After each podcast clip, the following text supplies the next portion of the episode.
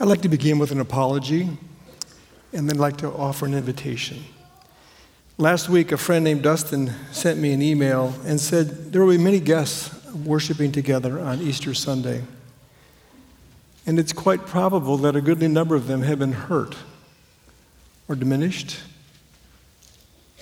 or condemned by people who call themselves Christians or by the organizational church. And the invitation was that I would apologize on behalf of our church and the people of this church who call themselves Christians. And that if in this room you have been hurt by any of us who call ourselves Christians, or by the actions of this congregation in any way, I would ask for your apology this morning. And together we would process what it means to be the community of faith on Resurrection Sunday. And the invitation I'd like to especially invite people who live with doubt this morning. If you're living with doubt about Jesus, about this whole Christian thing, I would especially like to invite you to listen carefully to your heart. Perhaps there's something for you this morning connected to moving from doubt to believing. So, in the as I was meeting with people this week, one of the things that came up was um, we live with a lot of doubt and anxiety and fear about a whole number of things. And talking with our teams in preparation for this series, we thought maybe on this Sunday we would try to find someone who, in the gospel story of the resurrection, has processed doubt. And so there's someone we call Doubting Thomas. But can I suggest to you that's a really bad rap Really bad rap. Let me just tell you why. Let me start with the end of his life. In AD 52, about 20 years after Jesus ascended into heaven, Thomas went to the country of India. And for 20 years, he talked about Jesus and planted churches all through India. In AD 72, someone who didn't like what he was saying took a big spear and killed him. That's doubting Thomas. Let me take you back now to the beginning of the Gospels. For our guests, there are four books in the Bible that specifically target Jesus. They're called Matthew, Mark, Luke, and John. And I'm going to use today the book of John, a few verses in John. It's the oldest of the books. It was written about 60 to 70 years after Jesus had ascended to heaven. In that book of John, Jesus calls 12 people to be his buddies and one of them was a man named Thomas.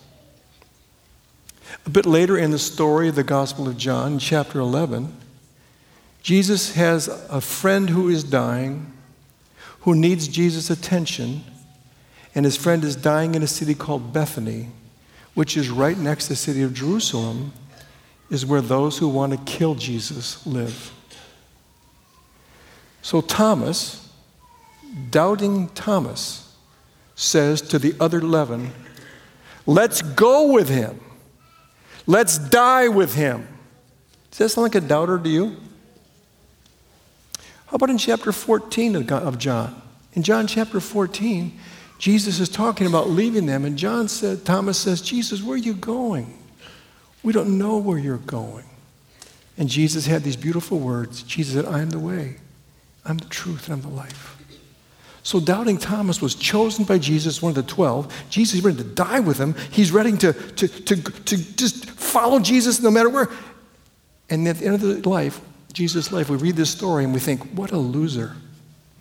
This is why I want to invite doubters this morning.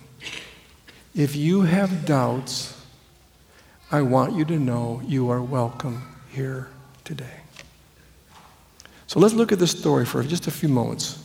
It's John chapter 20, verses 24 through 27. 28. I'm going to read it. I'm going to tell you a little more history and then read it again. John chapter 20, beginning at verse 24.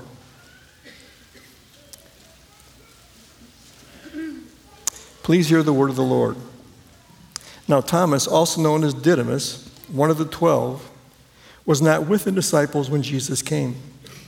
So the other disciples told him, We have seen the Lord. But Thomas said to them, Unless I see the nail marks in his hands, and put my finger where the, nails were, and put my hand into his side, I will not believe. This morning we're talking moving from doubt to believe. Verse 26. A week later, his disciples were in the house again, and Thomas was with them. Though the doors were locked, Jesus came and stood among them and said, Peace be with you. And then he said to Thomas, Put your finger here. See my hands? Reach out your hand and put it into my side. Stop doubting and believe. And Thomas said to him, My Lord and my God. Then Jesus told him, Because you have seen me, you have believed. Blessed are those who have not seen and yet believed. Now, let me tell you a little more story here now before I read it again. The book of John was written probably somewhere between 90 and 100 AD. The other Gospels are written 30 to 40 years before. So there are no more eyewitnesses to Jesus. So the Gospel of John is written to a whole generation of Christ followers who had never seen Jesus. And John wants all those people who have not seen Jesus, who are doubting, is this true? Is it really true? He's giving them an example of one of the 12. One of the 12 who saw him, who doubted, and yet who believed.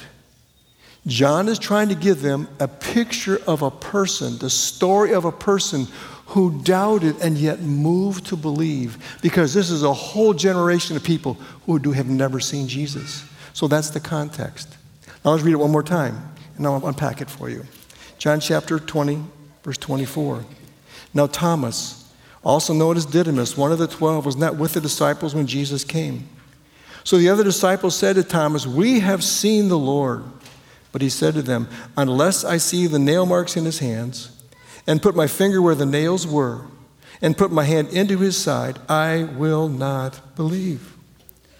A week later, seven days, his disciples were in the house again, and Thomas was with them. Though the doors were locked, Jesus came out and stood among them and said, Peace be with you. Now, can we stop for just a second? I want you to imagine that. Just, I'm going to pretend, act it out. So you're the disciples, you're seeing an upper room, And all of a sudden, Jesus appears. And he says to them the third time in this chapter, literally, literal translation, peace be to you. Now, can you just imagine this now? Just imagine, which I, I want, would you go into your cemetery where someone you love is buried?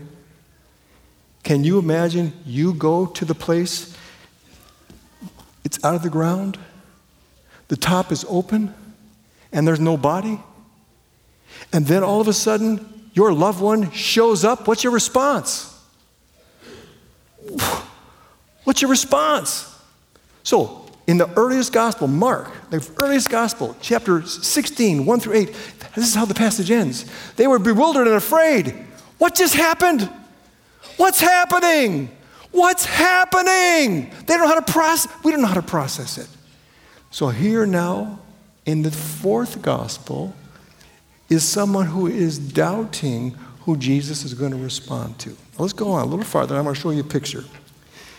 He said, a week later, he goes to them and says in verse 27, he said to Thomas, Put your finger here and see my hands. Reach out your hand and put it in my side. Stop doubting and believe. Thomas said to him, My Lord and my God. Because you have seen me, you believe, said Jesus. Now look at he's, this is now 60 years after Jesus has ascended. Blessed are those who have not seen and yet believe. Now look at the next two verses. John performed many other signs in the presence of his disciples, which are not recorded in this book, but these are written that you may believe that Jesus is the Messiah, the Son of God, and that by believing you may have life in his name. So the book of John is written for people who are doubting and wondering. Now, let me show you a picture. This is from Caravaggio, 1602. This is the best depiction I've ever seen of Thomas and Jesus. Will you take a minute and look at that? I know you're sitting far, you perhaps can't see it as well. Now, little word about art in 1600s. Most people could not read. So, how they communicated the goodness of the kingdom was they would do art. And they used people from that day. If you want to know what men looked like in 1602, there's your picture. Now, look, look at Jesus, the man on your left, and look at Thomas. Now, I want you to look at, just look at that. Just, just look for a moment. I'll stop talk, look, look at the picture. What do you see?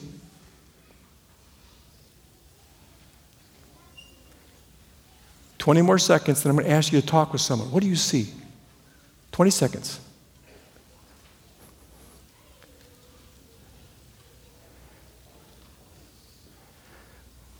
Okay, if you're willing, if you're able, would you talk with someone next to you? What do you see? What do you see in this picture? On your marks, get set, talk.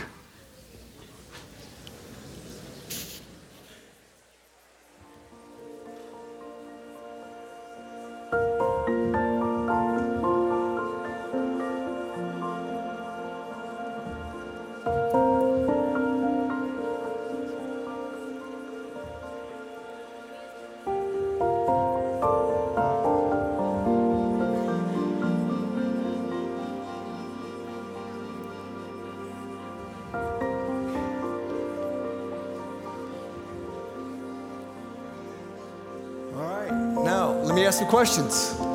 Do you see the, the way the artist triangled the four men? Look how he triangles them. And now look, what the, what's the focus? The focus is the wound of Jesus. Now look at Jesus' left hand. Have you ever thought about Jesus taking Thomas's hand and putting it in his side? Now look, look how tender that big left hand is. And look how far that finger is in his side. Now, what kind of a God does that? Remind you, the rabbis of Jesus' day, if you were a disciple of a rabbi, and this is all males, you would never see your rabbi unclothed. Here is Rabbi Jesus who has created everything by a few words. Colossians chapter 1 says he holds the whole world. And this God is humiliating himself by disrobing to his disciples. And he is saying, Go ahead, Thomas. I want to move you from doubt to belief. Put your finger right here. And remember now, who is he writing? He's writing a generation of people who have not seen Jesus. Now, what's Jesus' posture toward Thomas? Do you see the tenderness? Look, look at Jesus' gaze on Thomas. Look at, look at the intensity of Thomas. He's trying to figure out what is this? And look at Jesus' tenderness. Now, why am I pointing this out? I'd like to speak to people who are living in doubt. May I say to you on Easter Sunday that Jesus loves doubters. Jesus loves us. So many have been hurt by Christians because we don't have room for doubt. There are many things we do not understand. Amen? And the question we have is can we choose to live exercising as much faith as we've been given and as much as our exercising, are we trusting in Jesus? Now, here's the presupposition here. The presupposition is we believe that Jesus is actually alive. We say it again Jesus is actually alive. A few weeks ago, I asked the congregation in one of the services to raise their hand, in fact, several of them, how many people had a sense that they'd been seeing the person of Jesus somewhere else? Let me stop for a second. I'll go back to the people who've been hurt by, by churches, by Christians. You know this, I've said this many times in the last 30 years. Many of us are the only Bibles that most people are ever going to read. And the question I've asked repeatedly in these last 30 years is Is the Bible you are worth reading? Is the Bible you and are appealing? Is the Bible we are expressing, honoring Jesus? who loves so incredibly deeply? That's the question I have. And I wonder if we are missing the presence of, presence of Jesus in people. I th- I told, a couple weeks ago, I told a story at one of the services. I can't remember which one. So forgive me, I'm repeating myself. But I was in a line. We were flying to Atlanta some weeks ago to be with our family around Kirk's uh, graduation day into heaven. And Lane was somewhere, and I was getting some coffee or something, and I, and I saw a young man who was, was uh, uh, disabled, not able to, to the normal kind of functioning, a person like I am with leg, full movement of legs and arms. He was uh, unable to move except for his face. He was in a, a large chair, and he was wanting to go to Starbucks to get something to drink. Uh, and it was interesting to watch as he was in line. So here's a whole line of people at an airport, and people did not know what to do with this person. How, how does one rightly, appropriately respond to someone we don't know and who might need some special attention or care? And so basically, everyone treated this person like a pariah, except for one little woman. And she walked up to him and said, What would you like? He wanted something cold to drink. She said, May I stand in line with you? So, with the motorized vehicle, and she, they went all the way through. Finally got to drink. It takes a while in airports to get your Starbucks. She sat next to him and held it up to his face so he could suck on the straw. I just saw Jesus twice. The man in the wheelchair and the woman holding the straw. It's often not in the big flamboyant ways we see Jesus. Jesus said it's in the broken and the meek and the prisoners and the orphans and the widows. Then we're going to see the goodness of Jesus. Well, if that's true, why do we get stuck? So, may I have slide number seven? And I'm, I'm pulling from multiple sources here and condensing it, but this, the diagram you see in front of you comes from Bill and Kristi Gaultiere. And if you can see it very well, I want you, I'm going to draw attention to the wall. So th- this is not meant to be circular. It happens just logically, circularly. This is just to, to give a diagram of Christian formation. So up at the top is when a person comes to faith in Jesus. There's a confidence in Christ. And there's a joy about being in relationship with Jesus. And then, oftentimes, somewhere around that, there's a desire to become trained, equipped, learn more about Christ and the kingdom. So, some kind of discipling goes on. And then, following this relationship with Jesus and some growth, then there can also be, we have chances to serve. But then you notice the wall. So, the Gaultieres argue that most of us have three to seven walls in our lives. So, I'll, I'll give my, I think it's mine and Lane's wall. Our latest wall was when our youngest son died unexpectedly. So we hit, back to the picture, please. There you go, thank you. We hit the wall. Now, what typically happens, and the research we received is almost all Christians revert back to the first three. They don't make it through the wall. So, the wall, let me read what a wall is. A wall is a time of crisis in which we have to surrender ourselves to God and believe He can lead us forward. It could be a burnout, blowout, personal crisis, faith crisis. Before that, in those first three, again, it's not sequential, I'm just trying to illustrate, those first three things are pretty black and white. But when your son dies at 27, you hit a wall. All of a sudden, things get gray. When cancer happens, when illnesses don't, we don't get healed of illnesses, when we lose our jobs, when children, we hit a wall. So, what happens at the wall is there has to be some way in which we say, Lord, I'm going to surrender to you in this broken time, in this time of incredible pain and loss, in this time of doubt. And in that season, I'm going to start moving into an inner journey that is more deeply rooted in Jesus. So, all of a sudden, it's not just knowing the facts, it's knowing the stuff it's memorizing the catechism. Well, that it's not that. It is a deep relationship with Jesus that is so personal. Now, back to the picture again, please. This is why I want you to see this picture. I want you to see this Jesus on Resurrection Day. This Jesus. Look how tender. Look how gracious of spirit. Look how invitational. That's Jesus.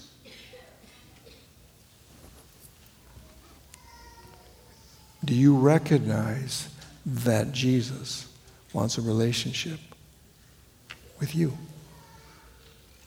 Not just knowing stuff.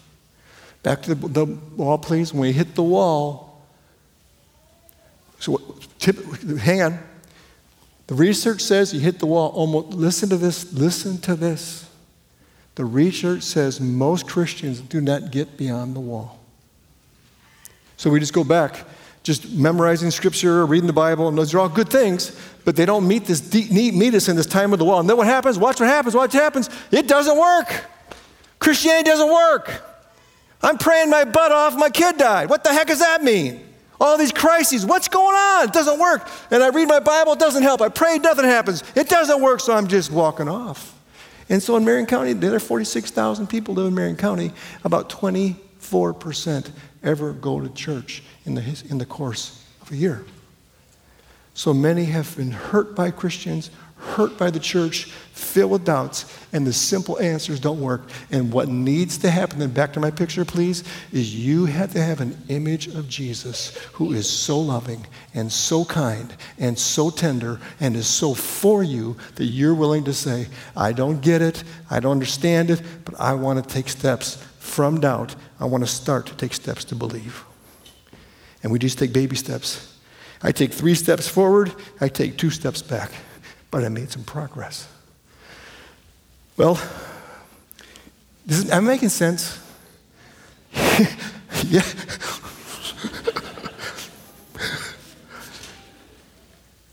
We're thinking. Okay. Thanks, Coach. um, number eight, please. So th- this is, so how might blessing of Jesus play into believing? Do you notice? I want to draw your attention now to verse uh, 29. Jesus told them, Because you have seen me, you have believed. Blessed are those who have not seen and yet have believed. So, this is, this is my specific application today. If you find yourself in a place of doubt and you're wanting to take more steps into believing, today, my action step is simple. Would you open your heart to receive a blessing from Jesus? Let, let me, I did this last service. If you have ever, in all the rooms, wherever you are, home, online, and everything, everybody, think about this. And if you're willing, in a moment, raise your hands, wherever you are. If you can remember a time when someone gave you a verbal blessing, and you can remember that blessing, would you raise your hand, please? Raise them real high. There's some of us.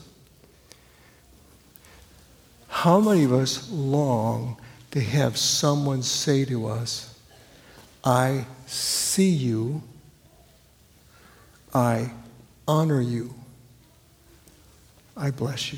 I can tell you a story of how I did not do that with our oldest son. When Kyle was 16, I remember a, a, an experience, and I've told the story before, but I think it fits. Kyle was growing and was, was becoming uh, playing basketball stuff.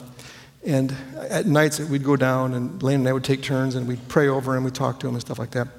And one day, and when we go down, and we were going to leave, he'd always grab our legs. So we couldn't leave. So I, I prayed with him, and I was going to leave, and he grabbed my leg. And then he started to cry. So here's my great big son, bigger than me, crying. I said, Kyle, what's going on? He said, Dad, I don't feel like you're for me. I don't feel like I get a blessing from you. And I just lost it. And I said, Kyle, what do I need to do to bless you?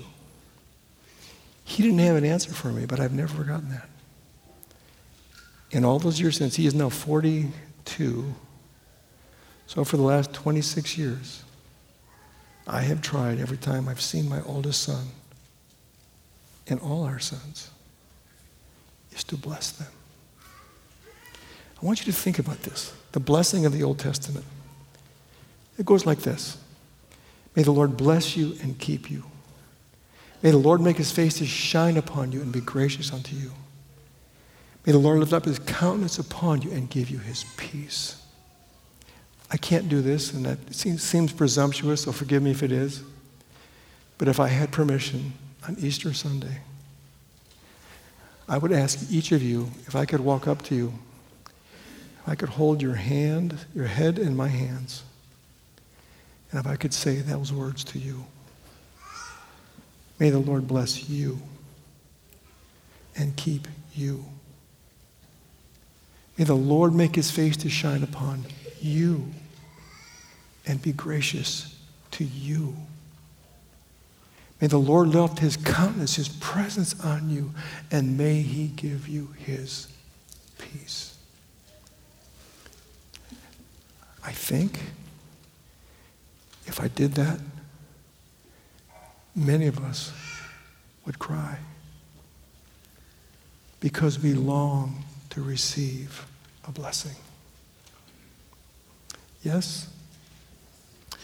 So I want to conclude my little part here by offering each of you a blessing. I can't touch you, but I wrote something. So I wonder if you'd be willing to just fit yourself in a posture receiving. And I'm going to pray a blessing over all of you here. Let me invite the Holy Spirit. Oh Lord, will you send your Spirit even now to the tender places of our hearts? Especially to those who have felt hurt by Christians or your church, or those who find themselves in a season of doubting. And I pray that you would offer your blessing to each of them and all of us. So please hear my blessing. Pretend it is the Lord Jesus who has written it and I'm writing it. When the light around you lessens and your deepest thoughts turn dark, until your body feels fear turn cold as a stone inside. When you find yourself bereft of any hope for a good future, because all you have unknowingly leaned upon has fallen apart when one negative voice crushes your whole heart and it is raven dark. Steady yourself, my dear one. Look and see that it is your own thinking that darkens your perspective. Search and you will find a diamond thought of hope, a jewel glistening with light. Know on this Easter morning that you are not alone, that this darkness, this doubt has a purpose. Gradually, it will school your eyes to find one, the risen one, Jesus, the one your life requires, hidden within the darkness of doubt and fear. So, Jesus, the risen one, says to you this Easter morning, Receive my peace. Accept my love. Live in my hope. Dear ones, long for the living hope that is all around. For the living hope is here. The living hope is coming. It is coming soon to you. Amen.